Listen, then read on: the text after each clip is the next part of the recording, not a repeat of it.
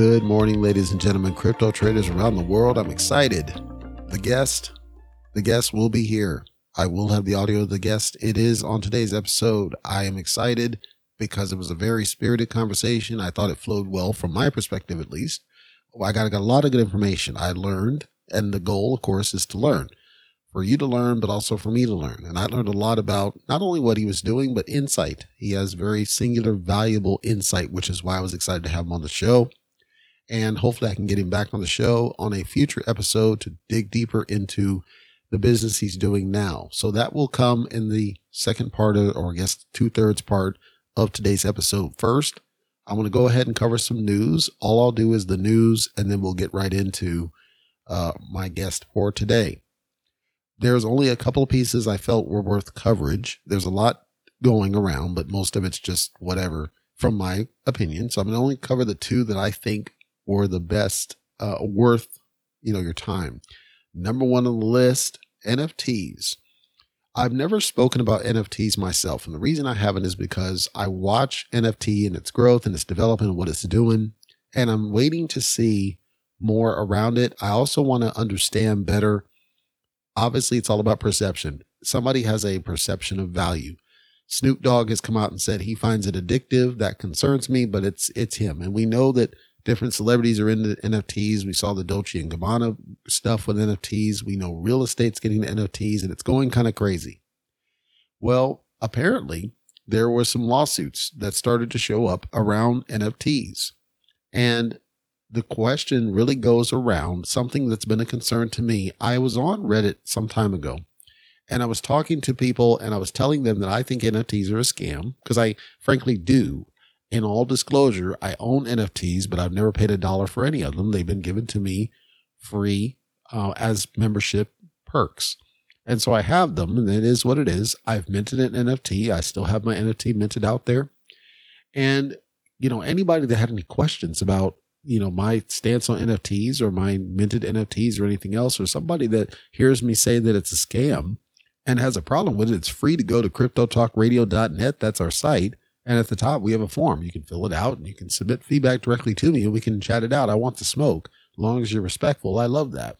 I would encourage those people, though, to go back and listen to our older episodes on cryptotalkradio.net. You can hear all of the older episodes that we've done where I have talked intermittently about NFTs and my feelings about NFTs and why I feel that they're not a fad, they're not going anywhere, but I do think that it's at some point going to kind of lose its luster. So fast forward, and now these lawsuits start coming up, and it's around something that's been a concern for me, which is copyright law. For you to understand this, let me explain at a high level the concept, the high level concept around NFTs. NFT, non fungible, right? It talks about the idea that it's something that is unique. So when you mint it, it's supposed to be unique. There's only supposed to be one. It's supposed to have the same concept of scarcity that you can attribute to rare metals, that you can attribute to Bitcoin. And the reason that this came to, that I think this is tangible news is that it ties to some of the conversation I had with my guest today. The idea of uniqueness, rare, scarcity, and something that ultimately you can't really duplicate. Well, turns out the lawsuits are around copyright around things. So when you own an NFT, the assumption has always been that, Uh, for as far as people that trade it, that you're buying an ownership interest in a thing. You are buying an ownership interest in a thing, not necessarily the underlying thing. Let me explain what I mean. Right now, you can create an NFT that is you taking a photo of a car, right? And you own the NFT and you can then sell the NFT and you can sell it to whoever you want. However, you're not selling the photo that you took. That's still yours, right? You're not selling the car. If you were selling the car, then you're transferring rights, but you don't sell the car. The car doesn't care about the NFT. They're still mutually exclusive. So apparently there were some NFTs around Nike sneakers. I talked about the fact that I think there's there's just too much that's going around with NFTs where we're basically NFTing anything, right? Well, NFT like artwork I'm cool with, but we're seeing Dolce and Gabbana clothes and we're seeing, you know, some scantily clad girl holding up signs. Like we're going all kinds of crazy. Now, the brilliance of her, that's the Irene Zhao, we'll go back to that episode, on cryptotalkradio.net. The brilliance of her is that that's unique to her. She didn't, she's not doing anything that's, that's public domain or that's creative commons or anything that's not something she owns. She's basically peddling herself. Cool. She owns those and simps are buying it. The so-called simp sons. Here, allegedly this person created a bunch of NFTs around Nike brand sneakers. And he had a bunch of them and he sold a bunch of them at high prices. And he tied somehow he tied pegged the pricing in some way. Because you know like Nike sneakers are usually overpriced, Reeboks usually overpriced, and so he somehow pegged it to those and he made a whole bunch of money on this. The lawsuit is around whether or not he has the entitlement of copyright on the imagery for Nike sneakers because of course the Nike swath is copywritten, right? You, you it's trademark. You can't you don't own it. The weird thing is that this only came up because this guy made a bunch of profit off of it. If he had given away a bunch of photos of sh- his shoe collection, nobody would care. Like we used to have, you know, MTV cribs where they walk around and show all their shoes and nobody said anything because nobody made any money off that except for Robin Leach. So this one, I think it just because he made a bunch of money, that's where it came up. That's where all of a sudden there's a lawsuit. And then, of course, DMCA starts to come into play. So it, my guest and I, we were talking about that, you know, the idea of unique, rare, virtual assets and how MP3s, when they first became a thing, there was kind of the, the chatter about, you know, there's, this is the true MP3. Well, of course, we can copy MP3s. So then you get into like DRM, which we didn't talk about, but DRM was supposed to help solve that problem. But DRM doesn't stop you from copying a thing. It just simply stops you from using it if you don't have rights to it. So we've never been able to solve that problem. And now NFTs are coming in the limelight. Well, the reason this is kind of interesting is that, of course, you know, other artists are starting to get into putting their music as NFTs and people are getting photos, simps are buying girls. And, and so at some point, we're going to have to solve the question what really is copyright all over again. We're going to have to revisit that because now NFTs has thrown a wrench into what we thought we had clearly defined. We thought we had a clear definition of said. And even then, like if I were to post something on YouTube, you know, I have to deal with whether or not YouTube comes back with a copyright claim because of something I used in the video. And that's why I don't do full video. I do straight audio with a static image because there is no, there's a lower risk. However, I could have some background music or something else, and then their their engine comes back and says, "Oh, that's copyright," even though it's a background something. I did a review years ago on a different business of a speaker, and I was playing a song through the speaker so that I could show people how does this sound, and it got a copyrighted claim. And then of course I, you know, I removed everything on that account because I moved away from the business. But this again goes to well, I can't play music, and then if you read the rules, it basically says you got to get rights from like two different things and then you got to make sure you're not doing a broadcast. If you're doing a broadcast, you got to do it like this. You need this license over here to do this.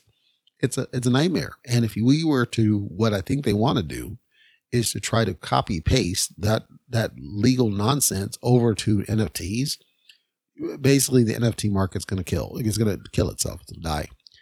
And I, I don't. I wouldn't say I would miss it, but I think it's disturbing that this only came up when this guy made money off of what are essentially images of a thing only because he made money. That's the only reason this became a thing. That that I think was kind of problematic, but it is what it is. So the second point of news, Julian Assange, which I've, you know, to me, I, if I had a choice, if if I had the power, I would get rid of Vitalik Buterin because I think he's an idiot, personal opinion, and I would free Julian Assange. Not because I have any personal interest in it, but I think that the whole case around him was was almost cussed bunk.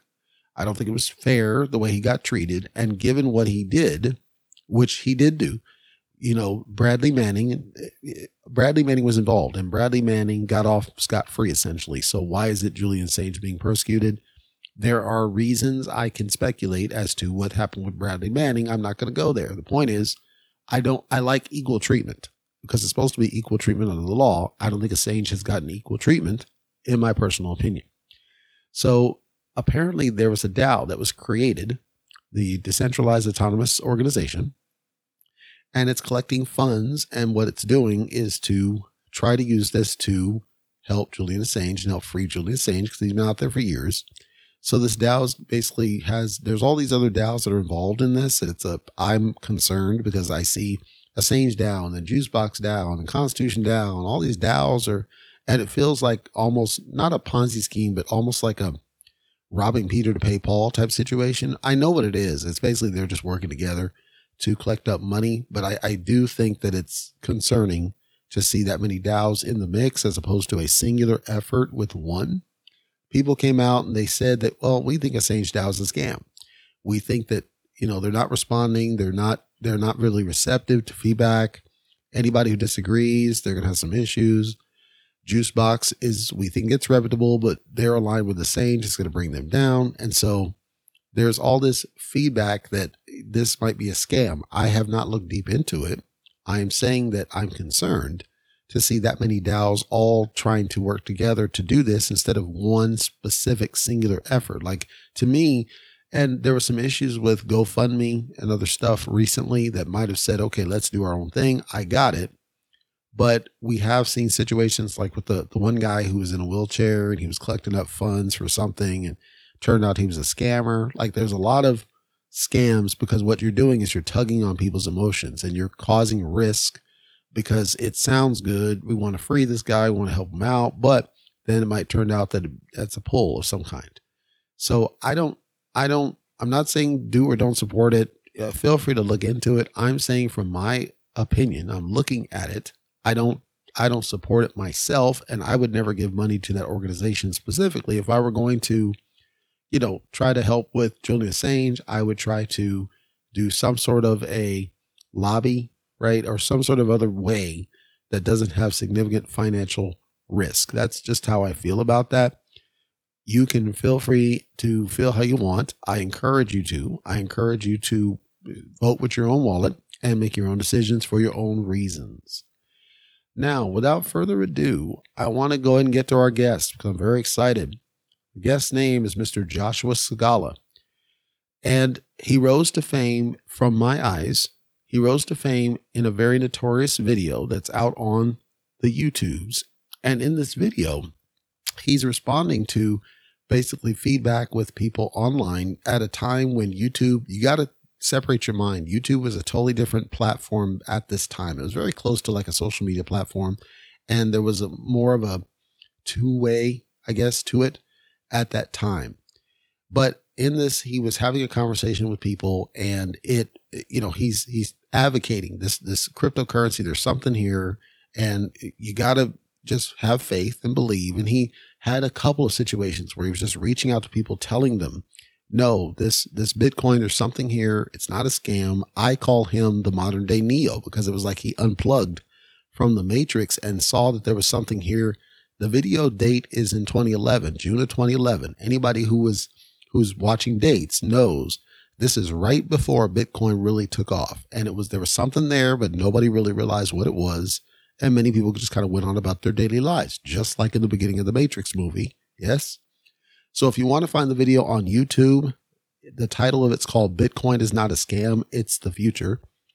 And mind you, he's young at this time, so it's different than where he is now, but he was making an impassioned plea pretty much to this in response to this person. So he's not speaking really to the world, he's speaking to this forum, this group, and this person, telling them that there's more to this. He's then gone through journeys and he started up businesses. He's an award winning entrepreneur. He's co founded several technology startups, including Vaultoro, SwapStyle, and many more. He's one of the first advocates of distributed ledger technology. So he was one of the first to build a swap as we consider them today. And he's become a leader in the Bitcoin and cryptocurrency space. He has experience with managing large technological teams. He's been a pioneer in the sharing industry since 2001. He's been in it since day one, but he realized the potential of it long before everybody else could. As a result, when I got the outreach from the person that coordinates for him. I was really excited to talk to him because when I saw that video and I saw what he's done since, I knew that this is a person that that kind of gets it from the different angle than all the rest of us. We take crypto for granted today. We treat it kind of like stocks. We don't treat it in the original vision of Satoshi. And as a result, it means that we're basically kind of, I've talked about it, where there's a desire to kind of get everything to trade like the stock market. And Bitcoin's disruption recently has told us that that's an active desire for somebody to get us to that world. Well, I wanted to talk to Mr. Scigala because I wanted to get his insight.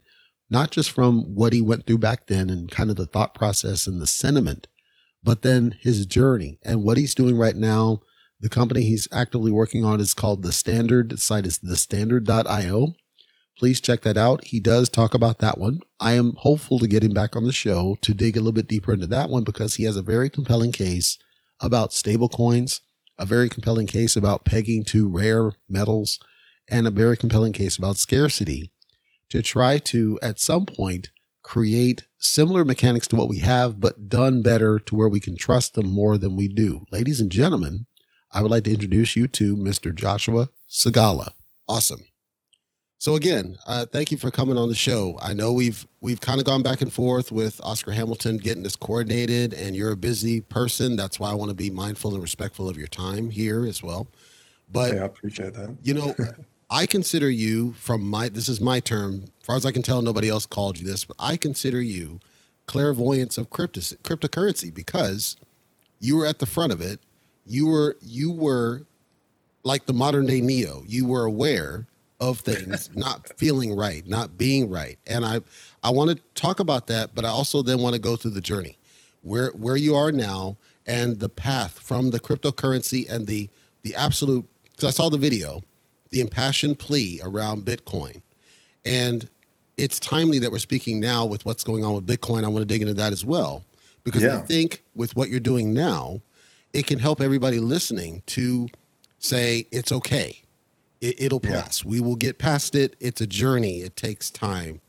Does that make sense? Because yeah, absolutely. I think a lot of, and just so you have it, a lot of the listeners to the show are ones that they're either new to cryptocurrency or they're not really comfortable with cryptocurrency. Some of them yeah. are more advanced, but generally speaking, there's a sentiment of nervousness with the government and everything else. And so I try yeah. to give information that allays concerns, does a little bit of analysis, tries to tell people it's all right, like this situation with the Bitcoin and everything crashing. And I said, it'll pass. It's it's it's transitional, it'll pass.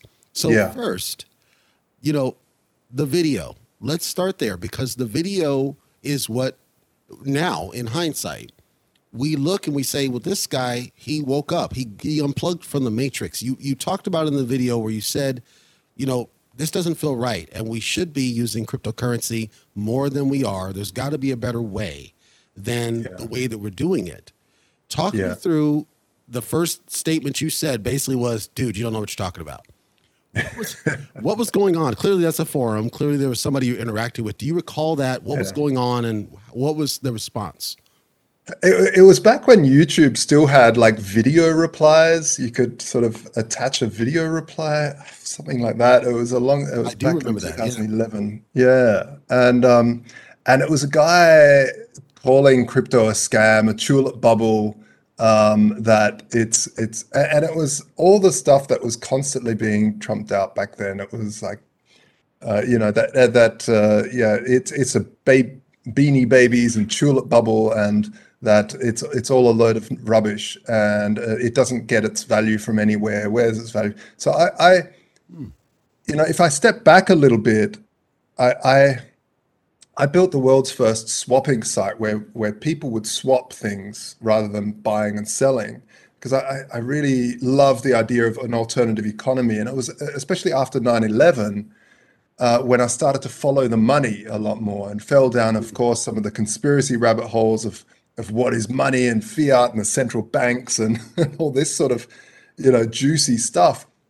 And that that's when I, I, really fell in love with gold and silver because they were rare assets. They were mm-hmm. rare physical assets. And this idea of rare assets as money was was so uh, eye-opening because it's something that had disappeared. That conversation had disappeared fr- from the dinner table uh, in the 1950s 60s when when when we went off the gold standard and and and globally it sort of it, it stopped being part of any sort of education. Even here in Germany, they hardly touch on the Weimar Republic, where they had the massive, after World War One, they had the huge uh, inflation, hyperinflation. Um, and, and so, so having this conversation um, in, in my mind of thinking rare assets, and then I tried to find, this was back in 2001, 2002. Um, I tried to find a way where we could put money into this swap site that I'd built because, but I didn't want money. I wanted some sort of digital credit mm. because it, it was uh, it, swapping is a terrible way of doing anything. I, I love that shirt of yours, man. It's just beautiful. but and then you look through all my stuff and you go, yeah, I don't really like anything that you have. Right. And you're like, hey, but there's a whole marketplace around us. What if I could give you something that would work in the entire marketplace? And then we've gone full circle and gone back to Square having some sort of money that is the middle uh, so that we can use in the entire marketplace. It, it, makes it makes trades so much more easy, you know, so much more fluent. And so I started looking around. How can we build a, a, some sort of money? Because I didn't want to become a central bank where I'm issuing credits to people, right? Because that would just cause me to uh, some. It could cause me to become corrupt. I'm only human. I, I wouldn't want that sort of responsibility. Plus, there might be legal complications. And uh, I came across what the cypherpunks were trying to do uh, with with uh, eGold and with some of these other technologies, and they were trying to solve this double spend problem. Mm. And um, the double spend problem, for those of your listeners that don't know, is the basic problem of having a rare digital asset. You know, if I send you an MP3 and say, I promise I sent you the original, I don't have it anymore. It's like, oh, okay, I have to right. trust you that you didn't make a copy. And, and they just couldn't solve this problem. They knew there was something there with cryptography that you could do it. They were trying to solve it, but they just couldn't. And I, I thought it was an unsolvable problem, so I sort of never, I, I kind of got on with other things. And um, and then uh, yeah, in 2010, late 2010, I found Satoshi's white paper uh, from that whole forum and and you know the circles that I'd been keeping in, and I, I just I, my my mind blew.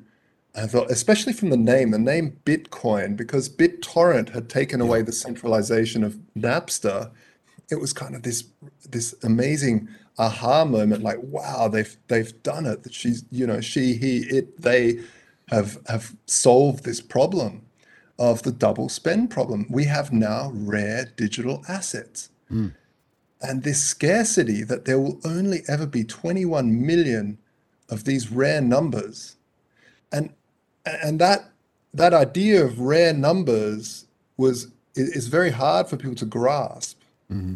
but rare metals isn't. You know you could say to someone look there's only this much rare metal and it's gold and it's beautiful it's malleable it doesn't rust it's it's conductive it's it's got all these properties why it's been good money globally um, for, for, for thousands of years. But now we have a rare digital asset that is good in other ways. You know, it can be instantly send globally. It's light. It's very easy to, to confirm um, that it's a true coin. You know, gold's kind of hard. You need a lot of specialized equipment to make sure it's pure. And so there was all these things that that sort of clicked home. And, and when when I saw these people on on YouTube calling it a scam and a tulip bubble and it doesn't get its value, I I just had to like vent and let them know what's going on. And now that we have rare assets, and even in that video, I said, look, Facebook will come out with Facebook coins, and and and uh, alas, it, it, kind of almost happened, and they, and it will still happen. Like they've they've not, you know, they've said they've given up for now, but I don't see them. I think everyone will have their own coin uh, in, in, later on.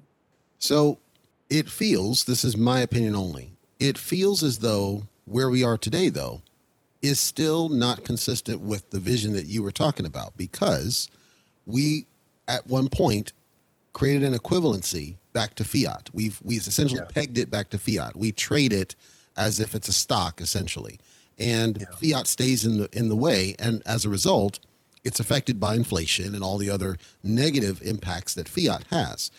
Do you agree with that assessment or disagree? And the reason I'm asking this is because with what happened with Bitcoin recently, where it was basically spikes all the way up to 60 plus 60K and then crashes down to 30K and people are panicking. And now it's kind of trending back up ever slightly. And I suspect it's going to plateau here soon. Do you agree or disagree? Because if it's true that we've pegged to fiat and that's kind of been our downfall, how do we solve that? Is the question I would ask. If you disagree, what Tell me why, I guess. I wholeheartedly agree. And I think it's an amazing, astute uh, finding of yours because, it, and, and it's something, it's something that led me to create Vaultoro, which was our first startup uh, that my brother and I started back in 2015 um, uh, in the uh, in the crypto space directly with Bitcoin, and that was a Bitcoin gold exchange where you traded Bitcoin for physical allocated bullion sitting in a high security vaulting facility in Zurich, Switzerland, fully insured and fully audited, and you could trade back to Bitcoin whenever you wanted. So, and you started to price things in gold. Mm-hmm. Because I, I, was like, why? We all got into crypto to get away from fiat, yet we're pricing everything in fiat. Even worse, we're not countries that don't even have the US dollar are pricing Bitcoin in US dollars.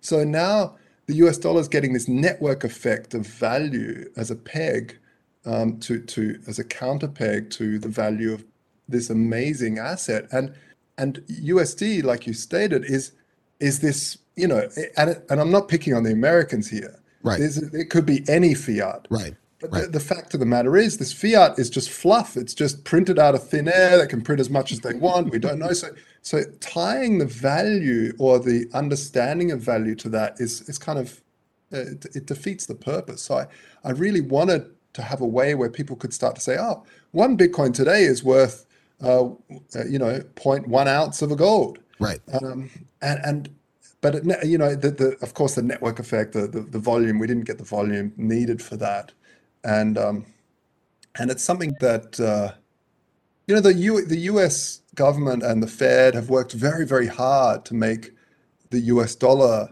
kind of a pseudo global currency uh, using the petro uh, dollar peg and back, backing all petroleum deals by the dollar and some would arguably say a lot of the wars that were waged are to protect that homogeneity, uh, to protect that. Um, you know, Gaddafi was really keen to price oil deals in gold. Um, Saddam Hussein also wanted to, and and so you could state that that was that, and weapons of mass destruction, and all these sort of lies that were told in between were kind of just there to, you know, actually protect the deals made in dollars. And now when you get into cryptocurrency, you start to understand, wow, you know, every time someone big starts to accept Bitcoin, everyone in the space celebrates like, yeah, Elon Musk is now accepting Bitcoin, or oh, now he's not accepting. And you start to understand the same psychology of what the US government or the Fed might be thinking of, like, yeah, all the deals are being done in the USD. It's the same sort of mentality and so um, uh, I, I, think, yeah, I, am kind of going off the rails here. I'm sorry, but but really the the idea of um, pricing everything in a fiat currency is is is really not uh, the best way to go because eventually, you know, the average fiat currency lasts around 27 years before it crumbles uh, into a hyperinflationary um, doom spiral. And funnily enough, for the first time ever, we're now seeing a global version of that where every fiat is heading in that direction because everyone's trying to outprint each other to, to kind of keep the value amongst all the FX um, markets. And and so, you know, if anyone's you're describing a race condition. That's what you're describing there. It's a race to the top and who can surpass who. And then ultimately ones are going to get left behind just because of the nature of who can print faster, number one, but also size of the economy, size of trade, size of deals, right, that are done between countries. And certain countries have that ability to pull weight and certain ones don't. And and so then it's all underlying. And then if it's pegged to cryptocurrency, then cryptocurrency falls into that same wasteland of being affected by that turmoil where it ideally in the vision, from what I read, should have been an independent standalone cryptocurrency that is traded, has its own value that's based on not just scarcity, but also what that person's perception of the value of it is. Does this person yeah. believe this cryptocurrency has an intrinsic value based on whatever metrics, whatever tokenomics, whatever it is that it tries to bring to the table? And yeah. it Bitcoin seems like it at some point was taken over by large money players, hedge funds, banks, companies, and not independently traded.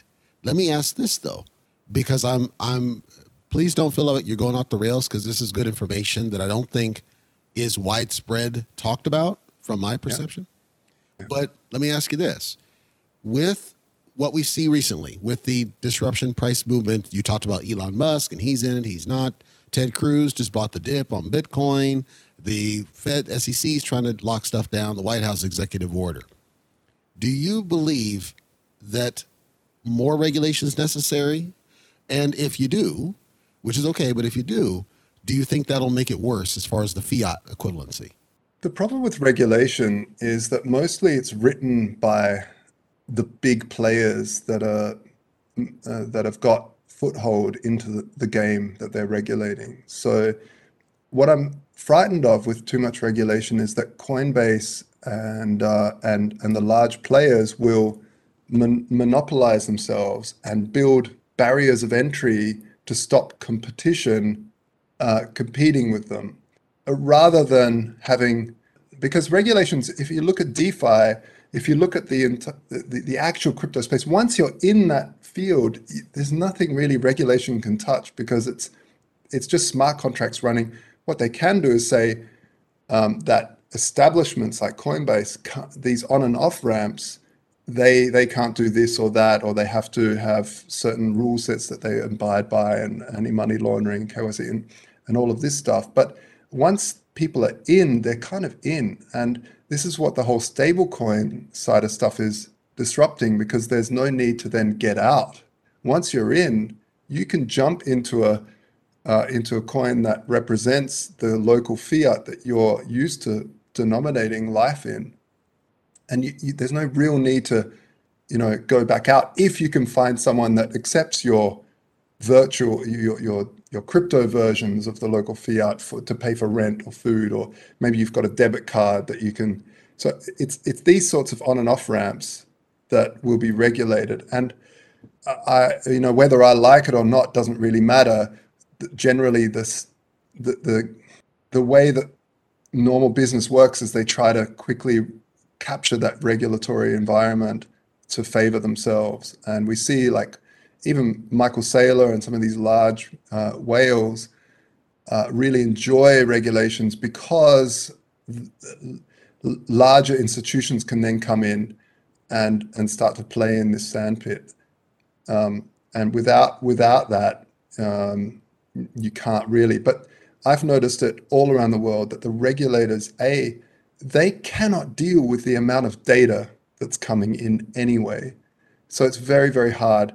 Uh, these these there's so many banks that are so over regulated, yet they're they're busted all the time doing large amounts of money laundering. You know, four hundred billion dollars of money money laundering in the last few years. Uh, it's insane. So there's no real amount of regulation that stops that, but it's what people expect. It's what people want. Um, it's what even institutions want. So it's going to happen in those on and off ramps. You refer to transactions, so being able to pay your rent in basically a virtual crypto equivalent. The I think the struggle, from my perspective, I'd like to get your perspective, is it all comes back to a fiat equivalency because these people yeah. know that they have to pay salaries and the salaries cost X. And we see in the news, well, this New York mayor, he got paid in crypto. He really didn't. He got paid in fiat, and then the exchange turned it into crypto, which isn't the same thing.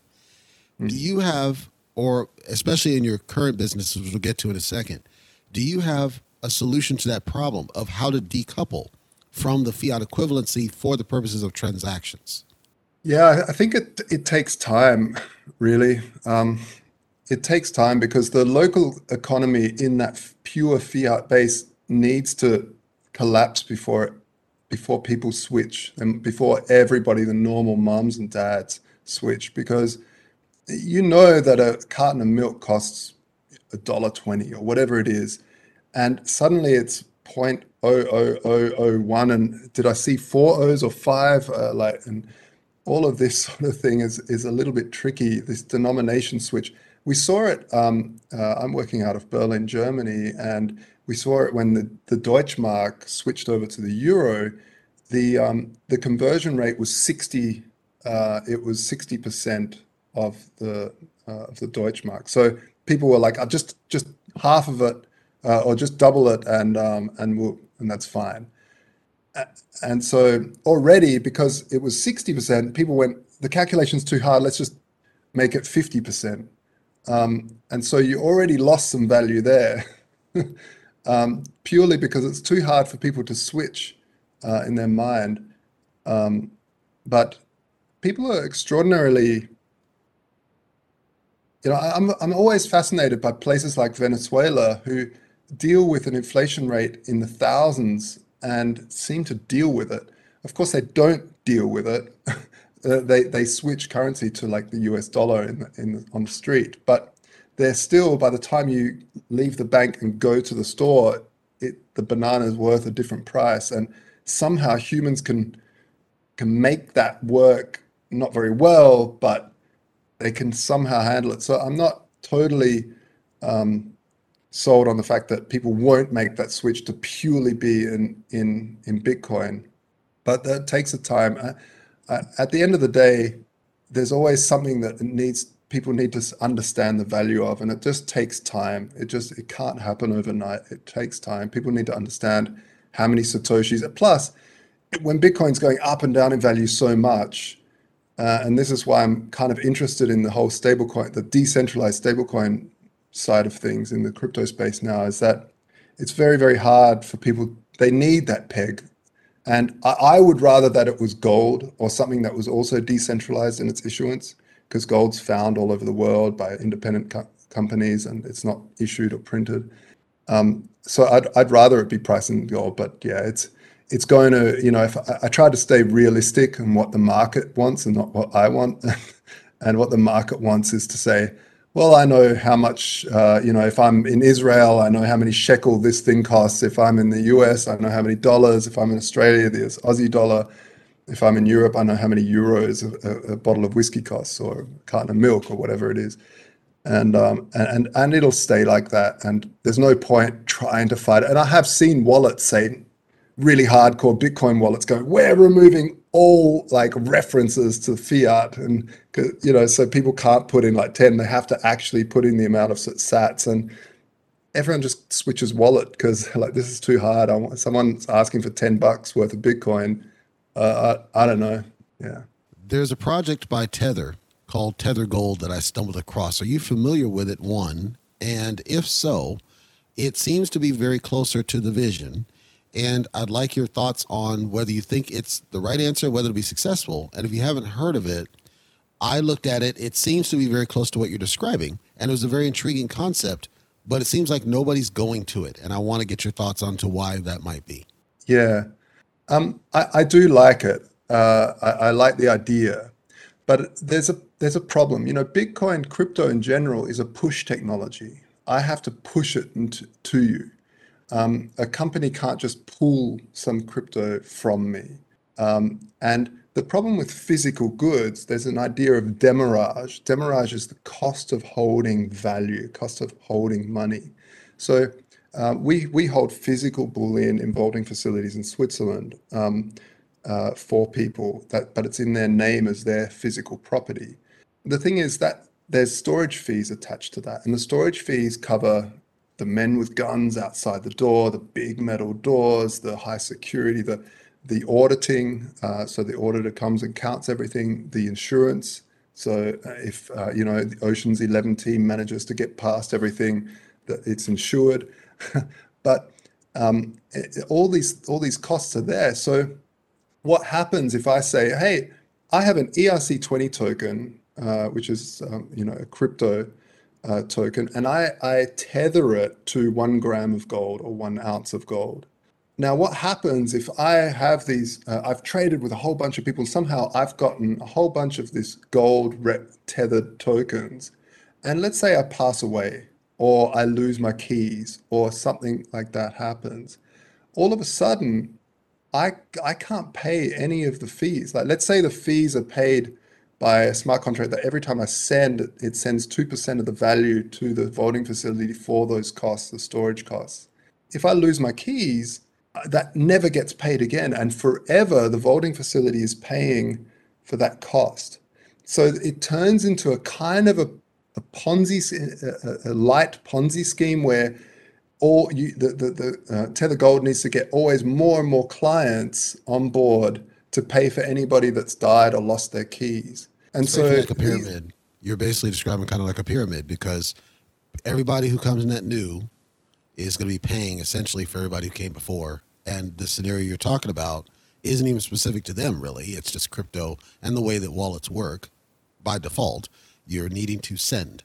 It's not designed yeah. for the, the two way transactions that can happen natural to fiat. So you're describing ultimately somebody's going to get paid to feed the family in whatever form, the security people, the physical property has to be paid because that needs to go to the government and everything. Da, da, da, That's I didn't think about that, and I appreciate that you brought that to attention.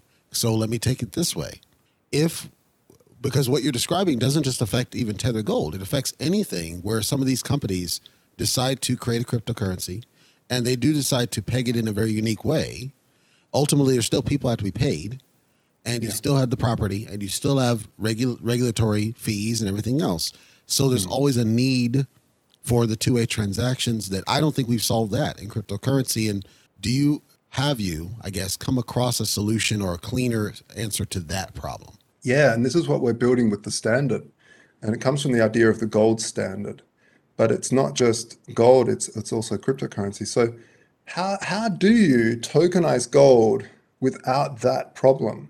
And what what we are doing is allowing people that are have uh, accounts at different gold custodians. So uh, we uh, use Brinks in, um, in in Zurich, and we have lots of customers that hold uh, a lot of value in bullion that's just sitting there. And there's vaulting facilities all around the world. In fact, every, um, the amount of gold sitting in vaulting facilities, just gathering dust, is about $10 trillion globally. And imagine if we could actually use that in the DeFi space, in the crypto space. It would be really great. So it is a worthwhile problem to solve. So what we do is we we allow those custodians to plug into the standard protocol, which is a DeFi protocol, and they tokenize their client's gold and send it up into the smart contract. Now the client, they they have a key that they can lock that gold, uh, those those uh, coins in there, but they can never withdraw them. They can't get them to their wallet. They can't um, they can't send them to someone else. All they can do is hit lock and generate a stable coin from that collateral in their local fiat currency. So they they generate a loan to them. So they borrow money from themselves up to like 80% of that value in a local fiat. Meanwhile, that smart contract is programmed to pay the storage fees every month. So if I pass away or I lose my key to unlock it, it doesn't matter. The smart contract will keep paying more on time than any human. Now, the great thing is that if you borrowed money from yourself, let's say you borrow, uh, like you put a thousand euros or dollars worth of, of gold into the contract and you borrow um, $800 from yourself or $500 from yourself, in, in five years' time, the inflation that's happened has made it cheaper to pay back your loan. So the, the inflation is almost work, is working for you now because it's becoming cheaper to pay back the loan you borrowed from yourself. And we, we're doing this not only with gold, we're doing it with crypto. So you can put in Bitcoin or Ethereum into these smart vaults and um, and borrow against that value. Because why would you? I like I, I you know you saw how early I've been in Bitcoin, and I'm not mega super wealthy because I, I was very evangelistic. I was spending the Bitcoin all the time and and getting people to use it and hey, you know, and and uh, putting like I remember putting a deposit deposit on a rental depo- uh, apartment to rent a, uh, an apartment, and the deposit was equal to like 30 Bitcoin or something like that back in the day. So I had to sell 30 Bitcoin just so I can have a deposit. And and if I manage if if I would be able to just hodl that or hold it, that would be amazing because I could buy like five luxury apartments now. but imagine, uh, and, and my, I've heard Michael Saylor say similar things. I never want to sell my Bitcoin. I just want to borrow against that value. So using Bitcoin truly as a store of value, using gold as a store of value, but use it, but rather than it just sitting there, because there's nothing worse than for, you know, this is the funny sort of myth behind very wealthy people. People get very angry at the wealth, the rich. They t- they just have all this money. It's like, no, all the very wealthy people that I know are constantly making their capital work, make investing in startups, employing people, and this is greed. Smart ones. the smart ones. The smart ones. That's right.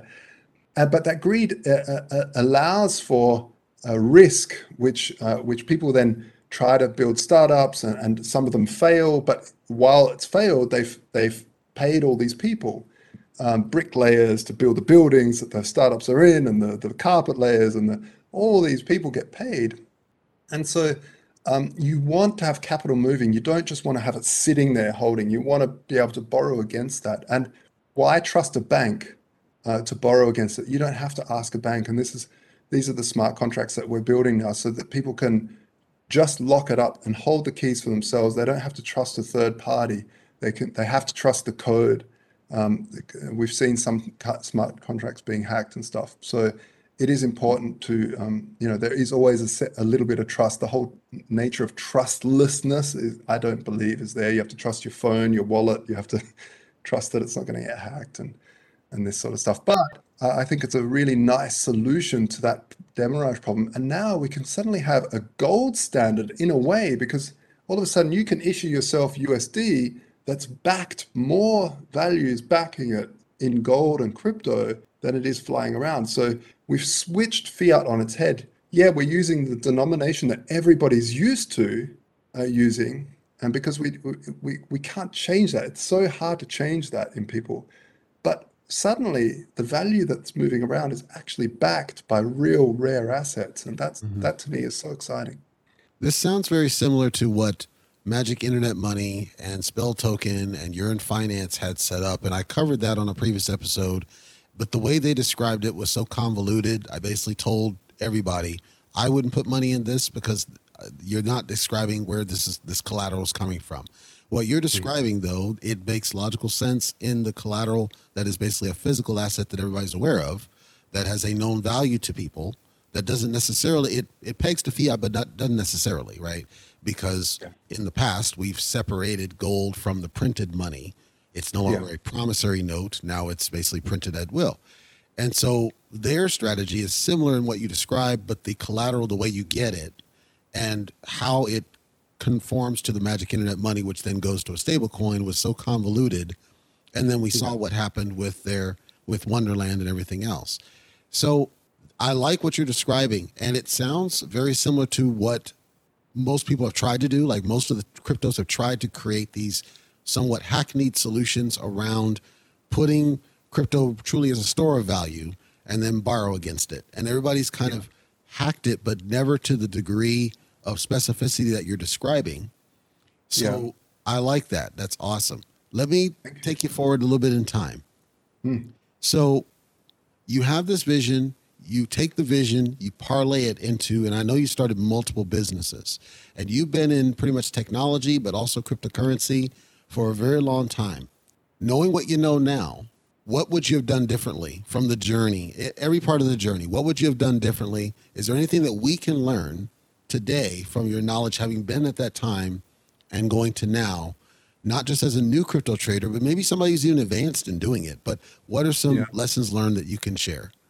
Whatever I say here is definitely not financial advice at all. It, um, you know, right. just to put that out there, of course. But I, I, I wouldn't have put my money into random coins that don't make any sense. Um, I wouldn't have FOMOed in because I see the chart and some some person on YouTube's gone, wow, this is amazing, and um, and and bought that purely because of I, I would have thought, oh, it's going to go up further.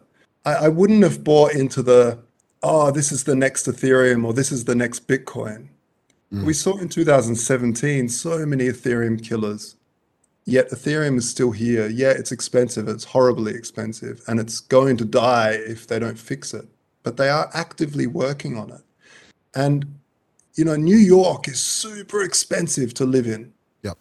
But it's not because for no reason. It's because there's a lot of people that want to live there, and there's a lot of opportunity, and there's a lot of businesses and a lot of things happening. Um, uh, you know, arguably, depending on your beliefs, but but it's the same in Berlin. People want that. It's expensive because a lot of people live here. Ethereum is expensive because a lot of people want to currently use it. And um, and there are solutions, but something like Binance Smart Chain has sacrificed um, decentralization for speed and, and cost. And and the thing is that doesn't matter for a lot of people until it does. Um, one day, you know, the thing with, for instance, PayPal, PayPal has to have all these extra costs because they have the ability to reverse transactions. And when you have the ability to reverse transactions, you're obliged to do so. Mm-hmm. And if you're obliged to do so, you have to play um, uh, you have to play lawyer, judge, and executioner all at once. So you have, to, if there's some, you know, oh, I paid this person and he didn't fix my bathtub or whatever you paid them for, and then you have to say, oh, did, did you fix the bathtub? Can you show me proof that you actually did or didn't? And all these extra costs get added until they can make a decision to reverse the chain or, or a state then comes in and shuts them down because they haven't reversed it for a, maybe a large hack happens or something like that. So, uh, you know, decentralization, whilst while looking like it's not important to a lot of people, is important, and the whole point is important. Otherwise, we can might as well just run everything on the Amazon cloud uh, yeah. infrastructure, which will be super fast and super cheap.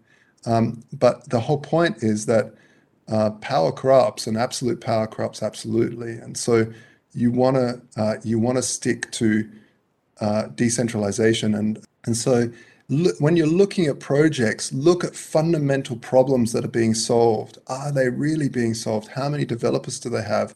Uh, is the hype we're seeing just marketing? Have a look at their GitHub and have a look at some of the code that they're writing. Is the code you know actually developing. And you don't need to know how to code but maybe you can look up on youtube how do you look at github?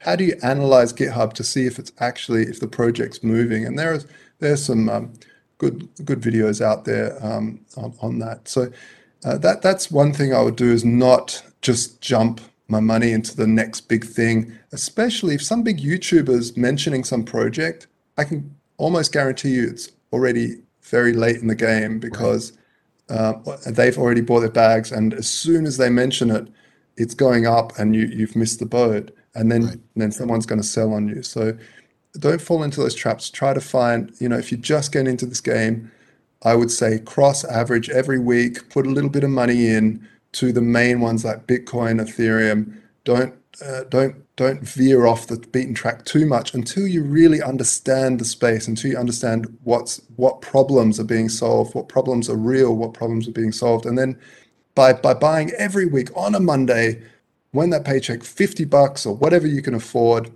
uh, you put a little bit in, whatever you can afford to lose uh, for a certain time. You put a little bit in, and then if it goes up, yay, buy again. If it goes down, yay, buy it down, and you cross average buying, uh, so your average buying price um, becomes, you know, the, the buying price. And so, yeah, that's what I would recommend. Perfect. And then my last question, because we're almost at time, and I want to be mindful of the time tracker. But my very last question, and this is near and dear to my heart. I've yeah. always been an advocate, and it's harder now, I think, that you have to trust the developer developers. You have to trust them behind a project, uh, first yeah. and foremost. And if they're not if they're disingenuous or they're not being transparent, I think that's a, a high red flag. What what tips or feedback can you share? Because it's hard to know that, right? You have to kind of get in to see if it behaves. But I'm looking at things like the taxes that they charge against cryptocurrency. I'm looking at things like they tell you X, this is going to be due or done by this date, and then they don't perform. I'm looking at they say we're going to reforest South Canada or something, and then it's like, okay, that's too lofty. What tips can you share as far as that trust, developer trust, and how to find those? Yeah, um, I think it comes with time. I think it comes with time, uh, and as you look at projects and you just sort of take in what people are doing to to really understand it. And unfortunately, you know, this society is obsessed with de-risking. Governments de-risk the lives of everybody. Yeah. To the point where no one knows what a scam looks like anymore. Mm-hmm. And um, you know, the only thing that the commoner is allowed to uh, invest in is like horse racing or the slot machines in, in Vegas, which is a terrible investment yeah. uh, in, in reality. And so, unfortunately, most people have to have to feel what it t- what it feels like to touch a candle, what it feels like to get burnt. Ah, you know, and, and you go, ah, that's that's what a scam looks like. And so, unfortunately, the learning curve of crypto is to, you have you you get scammed along the way. Yeah. You lose some money, and then you go, oh, okay, so don't you know? Now I know what to look out for. So my advice is don't jump into weird stuff with, with don't go all in on some crazy thing because you don't know yet if you're new to this what certain scams look like. Right. So if you you know and um and that's that's I think the best thing is to always play with small amounts first. See, oh yeah, that's that's working. That I understand that, but um, also, like I said, really try to understand the problems that are being solved and does it need a token? Does it need decentralization? The reason why Satoshi Nakamoto invented Bitcoin was because governments don't like competition when it comes to money. They, in the past, have shut down anybody that tried to create a private currency. It would be shut down.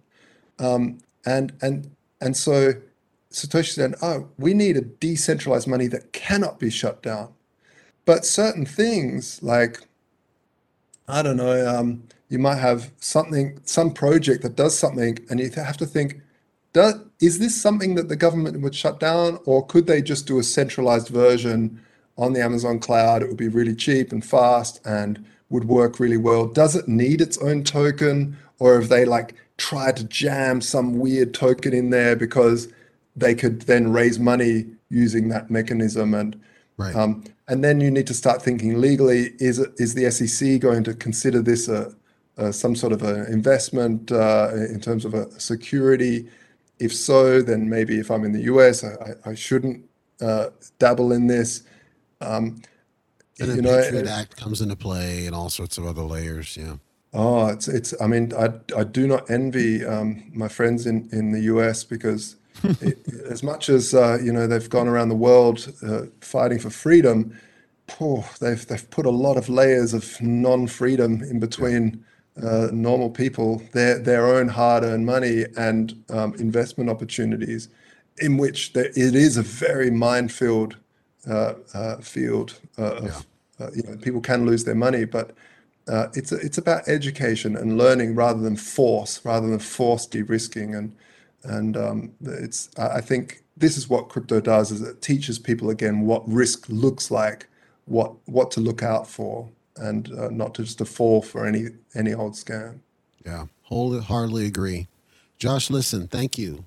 Um, I know it was a bit challenging getting getting coordinated. We got it done, and I appreciate the information you've given. This is awesome. I've learned, and I would love to have you back on the show at some point in the future because I want to dig a little bit deeper into the standard for sure. But that would be an episode yeah. in of itself. I'm pretty sure.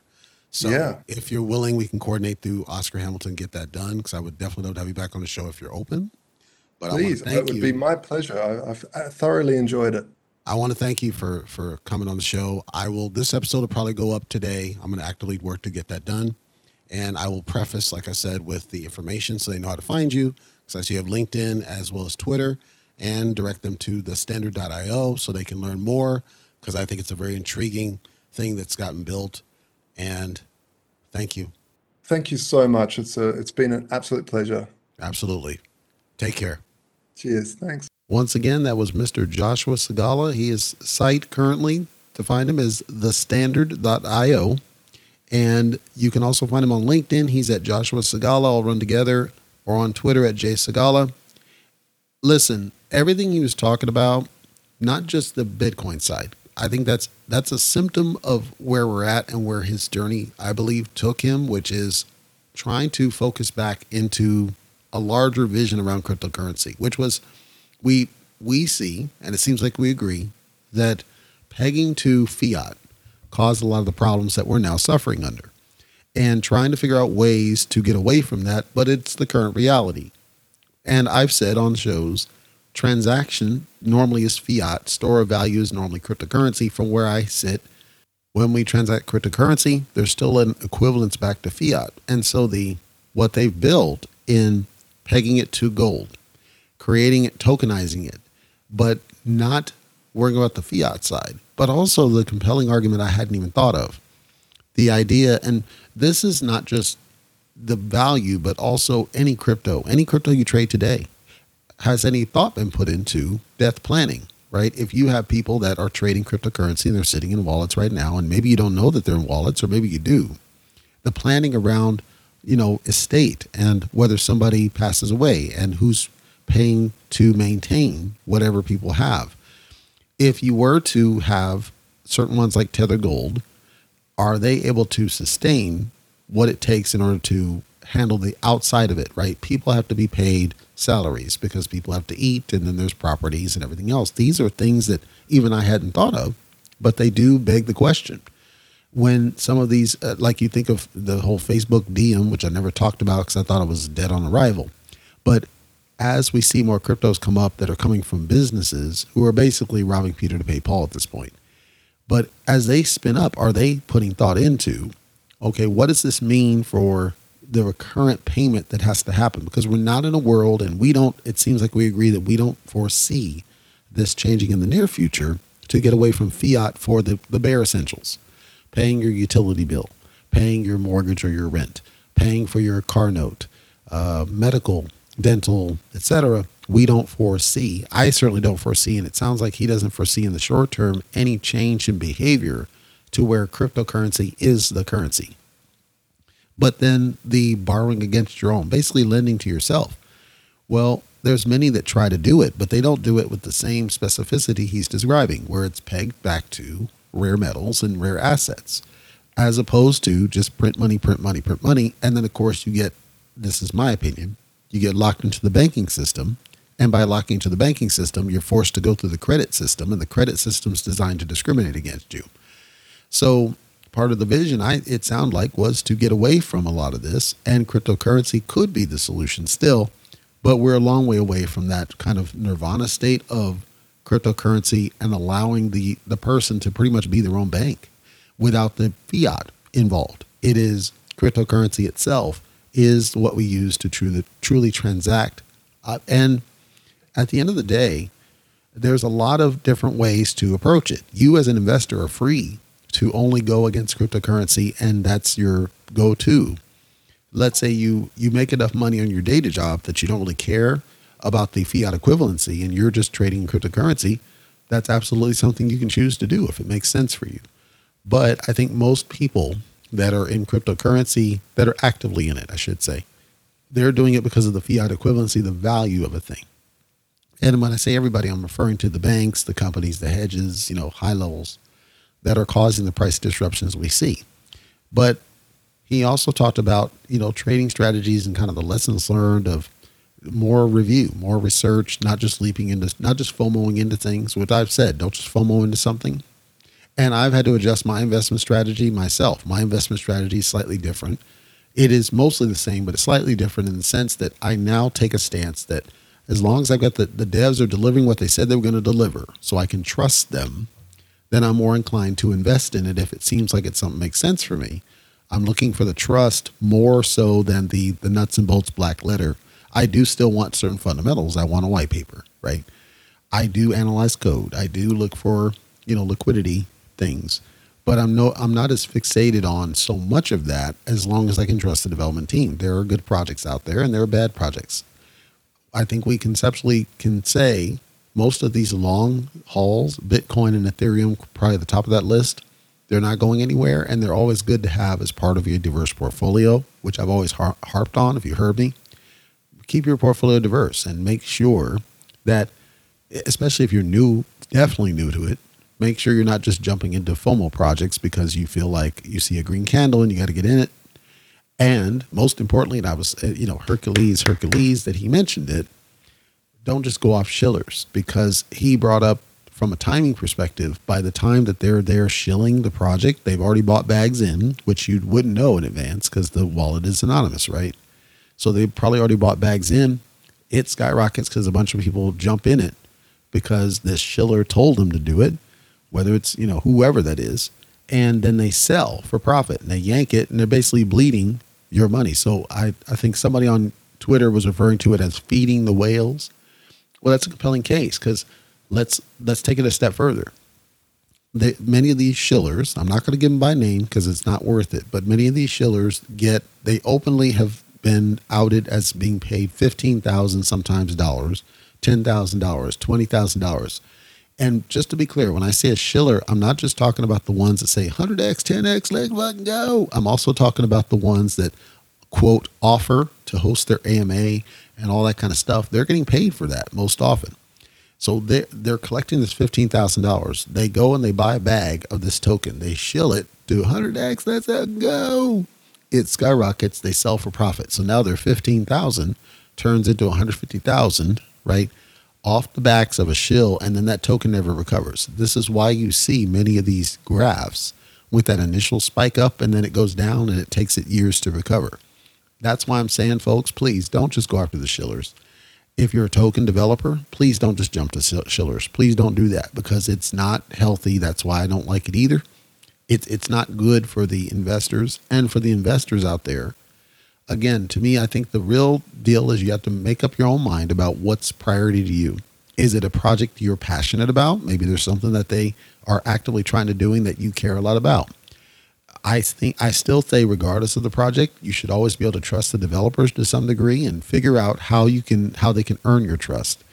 And I do think that every token should treat you like an investor and, and you are their boss. I believe that in my heart myself. So I was really grateful to have Mr. Scigala on the show. Um, it was an exciting episode for me. We don't script, we don't plan, we don't practice. It's just that I do enough research in order to know how to guide the conversation, to ask the right questions so I can learn and then just bounce off my guest. And I continue that cadence. So I think it flowed very well. And hopefully I can get him back on the show because I want to dig more into the standard.io. Feel free to check that out. I do encourage that you do. And check him out on LinkedIn or Twitter as well. But that's all I got for you today. Again, I will be back on Underdog Token starting tomorrow. So I'm going to do another coverage on an underdog token that came to came to my awareness, dig a little bit deeper into it. Well, you can find us again at cryptotalkradio.net. Please do share that out if anybody else has interest in episodes and shows like the way that we do it and you know that they would get value out of doing it. We appreciate the share. That's how we can grow together. And we do snippets on YouTube. This episode will not have snippets on YouTube because I want you to come to the podcast. I want you to get the real meat and potatoes, not just the side of cheesecake. Take care.